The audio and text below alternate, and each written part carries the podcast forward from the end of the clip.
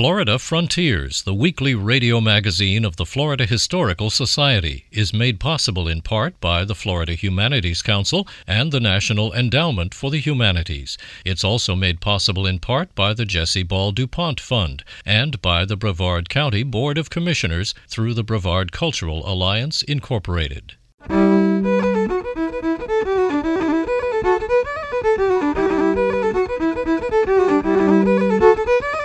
This is Florida Frontiers, the weekly radio magazine of the Florida Historical Society, on the web at myfloridahistory.org. I'm Ben Brotemarkle, and coming up on this week's program, we'll go to St. Augustine to visit the Castillo de San Marcos and other sites in America's oldest city. By the time the people stepped ashore at what would be Jamestown and also at Plymouth, the children that stepped ashore to found St. Augustine had their own grandchildren or great grandchildren. Remembering the heyday of red snapper fishing on Florida's east coast, the biggest catch I made in one anchorage was roughly about 2,500 pounds of snapper, and with a few grouper. And we'll look at the history of efforts to manipulate the Kissimmee River, some of which were opposed by writer Marjory Stoneman Douglas. All that ahead on Florida Frontiers.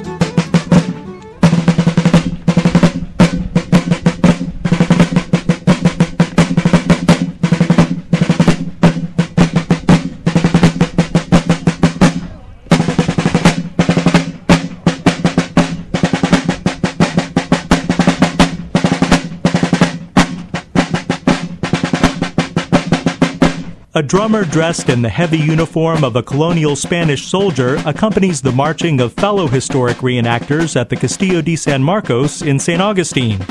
After its founding in 1565, the city of St. Augustine was protected by a series of nine wooden forts for the next 100 years. After English raids became increasingly violent, Mariana, the Queen Regent of Spain, ordered that a more substantial masonry fort be constructed to protect the city. Construction of the Castillo de San Marcos began in 1672 with Spanish, Native Americans, and people of African descent working together. The fort was completed in 1695. Doyle Sapp is Chief of Interpretation at the Castillo de San Marcos National Monument.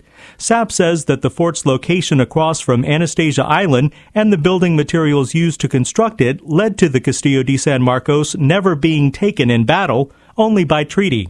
Uh, location is everything. Uh, this was along the, the trade routes of the Gulf Stream. It could protect. It, it, served as a base to protect the early on the treasure fleets going from the New World to Spain. Uh, the coquina, it's the only stone that you can fly, find in Florida, but it had an added bonus of besides it being strong, it. I guess the best analogy would be uh, like firing a BB into styrofoam 18th century round cannon shot, they're going to be absorbed rather than shatter the stone, cause a lot of damage to the people inside. Just seven years after the fort was completed, the English launched a major attack on St. Augustine in 1702. As described in vivid detail in the Judy Lindquist novel Saving Home, the entire population of St. Augustine, as well as their Native American neighbors, were protected within the walls of the Castillo de San Marcos for almost two months. Uh, there were about 1,500 people, including the 200 soldiers, here for about 50 days. Uh, this was the first major test of the Castillo de San Marcos against a formal siege. Uh, it was it successfully held out against the English for help to come from the nearest Spanish town, which of course was Havana, Cuba. As Florida changed hands, so did the Castillo de San Marcos. While the British controlled Florida from 1763 to 1784, the structure was called Fort St. Mark. From 1821 to 1942, the American government called it Fort Marion. When the National Park Service took control of the fort from the War Department in 1942, it was given back the name Castillo de San Marcos. Perhaps the only defeat of the fort came from within its walls. In 1837, during the Second Seminole Indian War, Native Americans were imprisoned in the fort. Tradition holds that Coacoochee, also known as Wildcat, was able to escape through a barred window high above the ground, encouraging others to follow. Doyle Sapp. There is some debate about that as what as whether the escape actually took place here. The story goes that uh, the Seminoles starved themselves and slipped out through a window in this room. Uh, however, if you look at the window and remember that there were bars there, uh, I don't I don't know if anybody could actually uh, fit through those win- that window. Uh, if if like I said, there's some debate among scholars as to whether it actually happened here or at another fort, uh, another outpost. Good morning. Welcome to the Castillo de San Marcos National Monument and this morning's historic weapons demonstration. What we're going to be doing for you guys. So we're going to be loading and firing a three-gun battery. We're going to do it by using the 1740 Spanish garrison drill. Now, this is the actual Castilian Spanish that would have echoed through this fort over 265 years ago. Back then, this is part of the everyday life and experience of the soldiers who lived and worked here, as well as the city of St. Augustine. So, guys, what you're going to get a blast from the past. Hey, you got to go for it, you know. Los Pacas of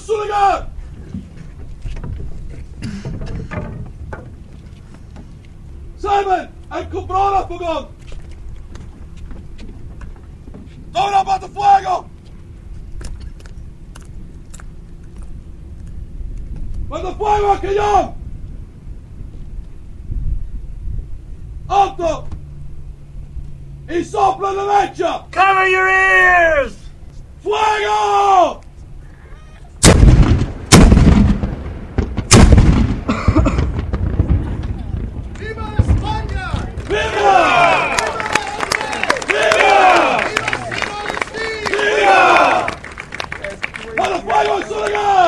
The Florida Historical Society was created in St. Augustine in 1856, making it the oldest cultural organization in the state and the only statewide historical society. The St. Augustine Historical Society is the oldest local historical society in the state. Susan Parker is executive director of the St. Augustine Historical Society and holds a PhD in Spanish colonial history. She explains how her society got started. Well, the organization started out in 1883, like a lot of them, rather informally, people just getting together to discuss things. And early on, um, had a focus as much on kind of scientific oddities. So our early collections have a lot of had a lot of fossils and supposedly, you know, shrunken heads and all those other sorts of things. And as time went by, it changed its focus away from the science, and the science part of the name was actually removed, and it became the St. Augustine Historical Society. But early on, we had all sorts of curiosities displayed in our building down on the bayfront, which unfortunately, in a fire around 1914, most of the most of the collections were burned. After the early 20th century fire, the St. Augustine Historical Society shifted their focus to the preservation of historic structures, including the Castillo de San Marcos. And the Historical Society ran that for about uh, 15, 18 years. Uh, well, it was still under the, the, Department of War before it went to the National Park Service. And then in 1918, we bought the oldest house, or the Gonzales Alvarez house. Then we bought the house next door, the Tovar house. Both of those are first Spanish period buildings. And uh, we became the trustees of the Fernandez Lambias house, which is across the street, which is also another first Spanish period building and about uh, 20 years ago, uh, also then took over another Spanish colonial building, which is where our research library is now, the Segui Kirby Smith House. So we have four Spanish colonial buildings under our care. Um, the Spanish colonial buildings in St. Augustine are um, ours and others are a very unique resource in the country. Uh, they're some of the few Spanish colonial buildings in the U.S. and certainly some of the few, very few, east of the Mississippi River and also some of the few that were actually residences. Uh, most of what survives from the Spanish colonial period are government buildings because they were sturdier, better taken care of. But St. Augustine has quite a collection of residences. Some of the historic homes preserved by the St. Augustine Historical Society are today used as museums that demonstrate how people lived in the 18th century. And the oldest house actually portrays the people that lived in the oldest house, the Gonzales Alvarez House, which is a National Historic Landmark designated by the National Park Service. And we present the uh, first Spanish, British, second Spanish period families, and then into around the Flagler era. And uh, and present them as, as they as they would have lived there. It was initially and and before the building was there, there was another building. We don't know very much about that because so much of the documentation was lost when St. Augustine was burned in 1702. Uh, but we know that there was an artilleryman and his family living there sometime by the early to middle 1720s. And we date it from that time period. It, it could have been built before 1720, but we just don't have the specific documentation to, uh, to clarify that. In addition to serving as museum and exhibit space, some of the historic homes are available for public use. People can still go in them. The Tovar House at the moment is uh, we're getting we're making plans for it. It, it had a long term exhibit in there that has moved out, and then the Fernandez Lambias House across the street is available for parties and for weddings. So. Uh, you know, during the really nice weather, we usually have several hundred people enjoying it in the courtyard uh, in the spring, and then the Segui Kirby Smith House is our research library. So that's open four four and a half days a week for people to come in and do research and also admire the building. Many American history books overlook the fact that St. Augustine was the first permanent European settlement in what would become the United States, focusing instead on the colonies established in New England. Susan Parker. I also think that's because when they hear about the Spanish in today's United States, they largely hear about the expeditions that trekked through, and there's not much remarked about the fact that they actually established a settlement St. Augustine. They tried some others, but established St. Augustine, which endured, which had families here for years and years and years and years and years. And as I often say, to make it very simple, that by the time the people stepped ashore at what would be Jamestown and also at Plymouth, the children that stepped ashore to found St. Augustine had their own grandchildren or great grandchildren, which makes a point as to how long they were here. But they just don't see the Spanish as being residents and families. They were only soldiers and explorers. Although Florida would not become part of the United States until 1845, St. Augustine remains the oldest city in North America, established in 1565.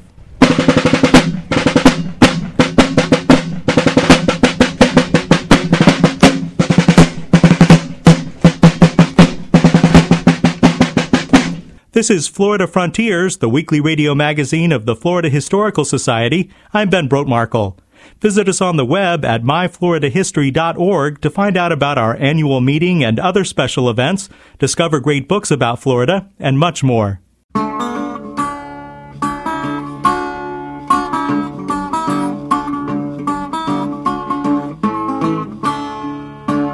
Bet you're going fishing all of the time going fishing too. Bet your life, your sweet wife, catch more fish than you. Many fish bites if you got good bait. Uh, here's a little tip that I would like to relate. Many fish bites if you got good bait. I'm a going fishing, yes, I'm going fishing, and my baby going fishing too. The 1940s and 50s were the heydays of fishing for red snapper on Florida's east coast.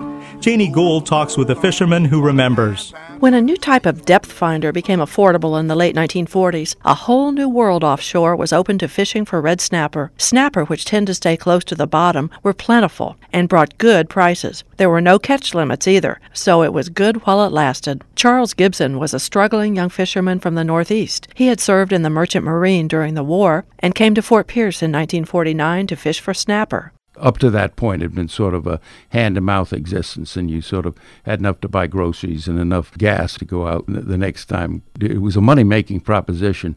The fish were very, very big then. For instance, sow snappers would average between 20 and 25 pounds. The biggest catch I made in one anchorage was roughly about 2,500 pounds of snapper, and with a few grouper. But the party didn't last forever. In just two years, there were noticeably fewer snapper. Gibson started bringing in more grouper, which commanded a fraction of the price paid for snapper. We'd start with maybe two thirds or three quarters snapper and then gray grouper or black groupers. Finally, the snowy group, if you really got a place that had been fished out badly, that was the only thing you got. If I'd stayed in the fishery after 51, I think I would have been in trouble. So, how much did you make per pound? As I recall, the snapper prices went between 22 and 25 cents a pound on the average. And the best price that I can recall was about 28 cents. Grouper would go roughly about from 8 cents to maybe 15 cents a pound. The Warsaw group, they were very big. They'd usually break our gear. The ones we'd bring up would be anywhere from 100 to maybe 150 pounds. But the problem with those things is, unless there happened to be a shortage of fish at the time, most of this went to the New York market, incidentally. The price would be so low for the Warsaw group is that actually we just cut them loose. As I look back at it, environmentally, it was a disaster because I can remember these fish when they'd come up there, swim bladders would come out and expand, and it would act like a life preserver, and you'd see them floating back, see the shark bumping them. It was a horrible waste, but didn't pay to bring them in. Snapper fishing was never the same. It never rebounded. It couldn't rebound. It was a virgin fishery, and we just tapped it off. Did it make you rich for a while, or did you feel rich? Well, I, I tell you, I made a fair amount of money in the merchant marine, but compared to the economy at the time for people with very little education, I mean, I hadn't even finished high school. It was an awful lot better than working in a gas station or trying to sell shoes. But I think what saved us when the fishery went bad, frankly, was the Korean War. A number of fishermen who had served in World War II re enlisted for Korea when snapper fishing went bad. Gibson went back to sea with a merchant marine. Did you eat snapper back then, or did the sight of it make you sick? Oh, no, no. As a matter of fact, I liked it very much. And uh, usually, just as a matter of economy, we'd eat the front end of a, of a snapper because quite often we'd get fish that would be shark bitten. They'd take the tail end of the shark off and would be set with actually the best fillets that you're up near the gills. It wasn't unusual for Gibson to see a couple or three sharks chasing his catches, but on one occasion it was a mob scene out there. Everywhere you could look was sharks. So there were fins everywhere. Yeah, it was unbelievable. Yeah. We moved about a mile. There were still sharks there. I would have hated to fall overboard in that kind of a situation. It wouldn't have been much fun. Charles Gibson is a seasonal resident of Fort Pierce. His grandfather, also named Charles Dana Gibson, was the famed illustrator of America's Gilded Age. His pen and ink drawings of a young woman known as the Gibson Girl typified the era. Janie Gould from WQCS prepared that report. Bet you're going fishing all of the time, baby, going fishing too. Bet your life, your sweet wife's gonna catch more fish than you. Many fish bites if you got good bait. Oh, here's a little tip that I would like to relate. Many fish bites if you got good bait. I'm a going fishing, mama's going fishing, and the baby going fishing too.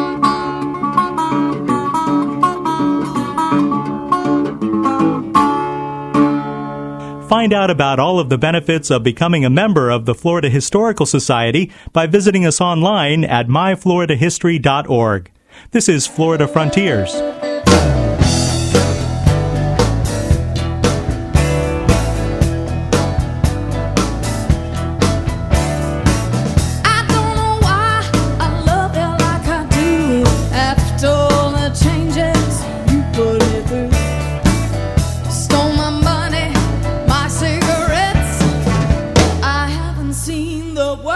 love it yet. I wanna know.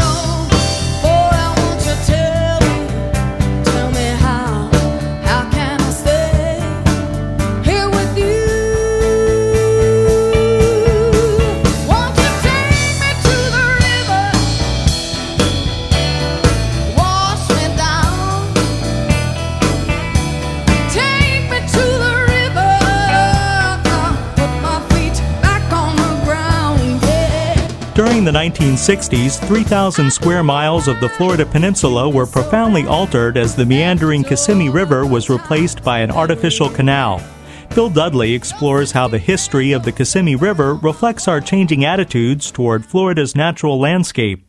Until very recently, I think there was a mentality that suggested we could rearrange landscapes for our benefit. And over the last couple of decades, it's occurred to us that we frequently cause more problems than we solve by rearranging landscapes. University of South Florida geologist Chris Meindl. Like many other native or longtime Floridians, he feels a certain nostalgia for a less spoiled, less developed landscape from an earlier time.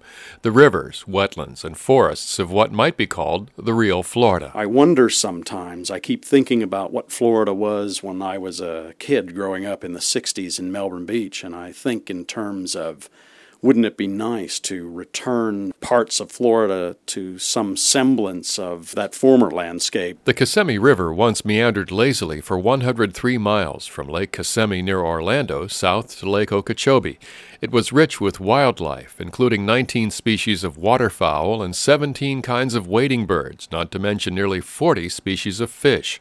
According to Lou Toth, a South Florida water management scientist who spent 19 years working on river restoration. It was nationally renowned as a largemouth bass fishery, which was kind of interesting because at the time the river really had very limited access to the public. So to have had a nationally renowned largemouth bass fishery tells me that it must have been a tremendous fishing resource. But in the late 1950s, the Kissimmee became the victim of efforts to drain wetland areas around south central Florida in the name of flood control, something that had been an issue since the beginning of the 20th century, and especially after the hurricane of 1928, when well over 2,000 people died in flooding around Lake Okeechobee. Between 1962 and 1971, the Army Corps of Engineers turned the 103 mile long river into a 56 mile canal, complete with five water control gates that created a series of ponds or impoundment areas. Over two thirds of the wetlands were drained along the riverbed, now renamed C 38. These canals all over South and South Central Florida are given numbers it's very much a symptom and a product of of that mentality that says we can do what we want with the landscape and ignore possible repercussions or pretend those repercussions won't ever happen. But while new land for farming and development was created, the environmental results of the straightening were quickly noticed. And ecologists and biologists recognized almost immediately after this channelization of the river that not only the numbers of birds, fish, and wildlife declined, the species diversity declined as well, substantially. As Floridians awoke to a new environmental consciousness in the 1970s, a political backlash mounted against the canal. Experts showed how fertilizers and other nutrients from cattle ranching and home development washing into the state's rivers and lakes were leading to what was called eutrophication. Excessive nutrients are great for aquatic plants, and so water bodies can become choked with aquatic plants the problem is, is when they die, the decomposer organisms get to work on them and they start consuming excessive amounts of dissolved oxygen in the water. So then the fish that depend on high levels of dissolved oxygen die and are replaced with what many people call trash fish, like gar, bottom feeders, species that are adapted to lower levels of dissolved oxygen in the water. It also became evident that phosphorus and other agricultural chemicals, no longer filtered out by marshes, were being channeled into Lake Okeechobee. This aroused the anger of environmentalist Marjory Stoneman Douglas, author of River of Grass, the book that stimulated the movement to protect Florida's wetlands. She lashed out at the Army Corps in a 1991 interview. The worst thing they did was run that canal down the meanders of the Kissimmee River.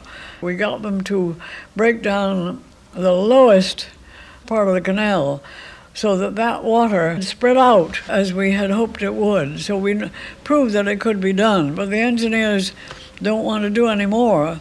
They don't want to spend any federal money on it anymore. They say it wouldn't do the federal government any good. Well, they are the ones who did it originally. It was federal money in the first place.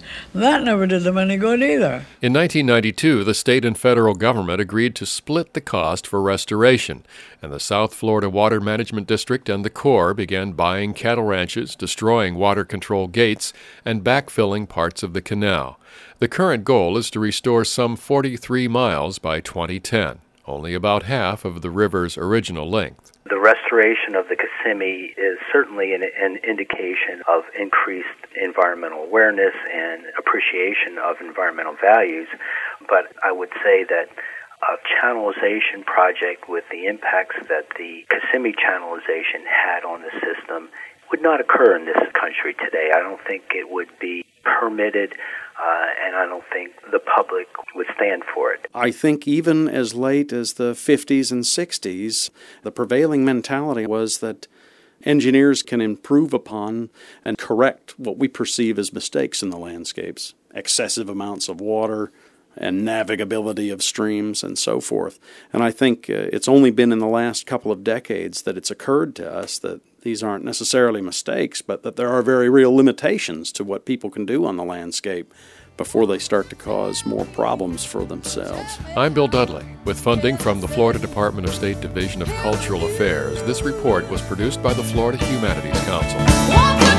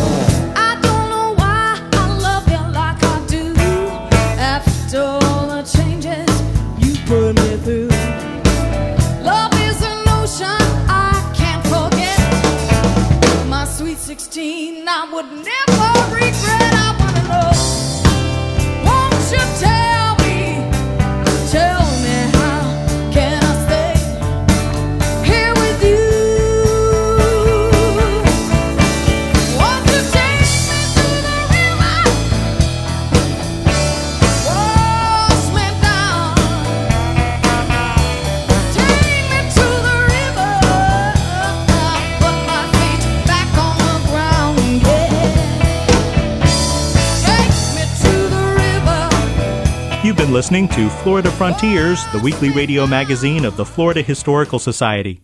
The Florida Historical Society is holding its annual meeting May 27th through 29th at the Casa Monica Hotel in St. Augustine.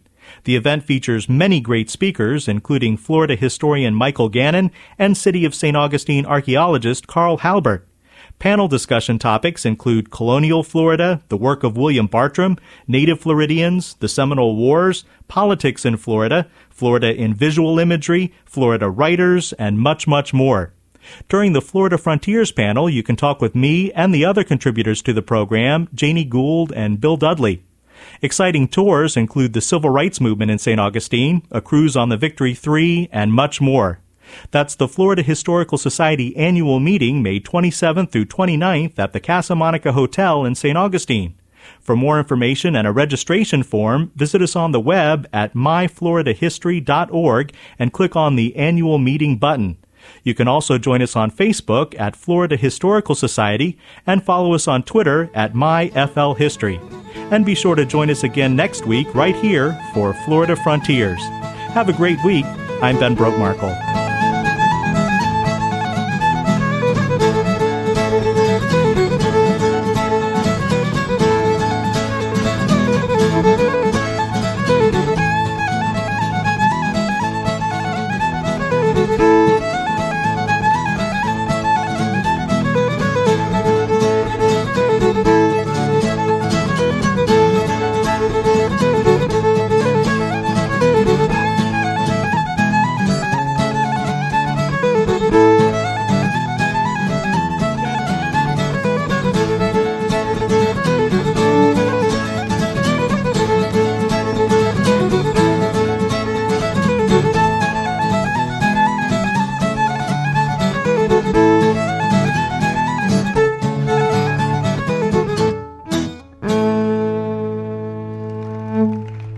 Florida Frontiers, the weekly radio magazine of the Florida Historical Society, is made possible in part by the Florida Humanities Council and the National Endowment for the Humanities. It's also made possible in part by the Jesse Ball DuPont Fund and by the Brevard County Board of Commissioners through the Brevard Cultural Alliance, Incorporated.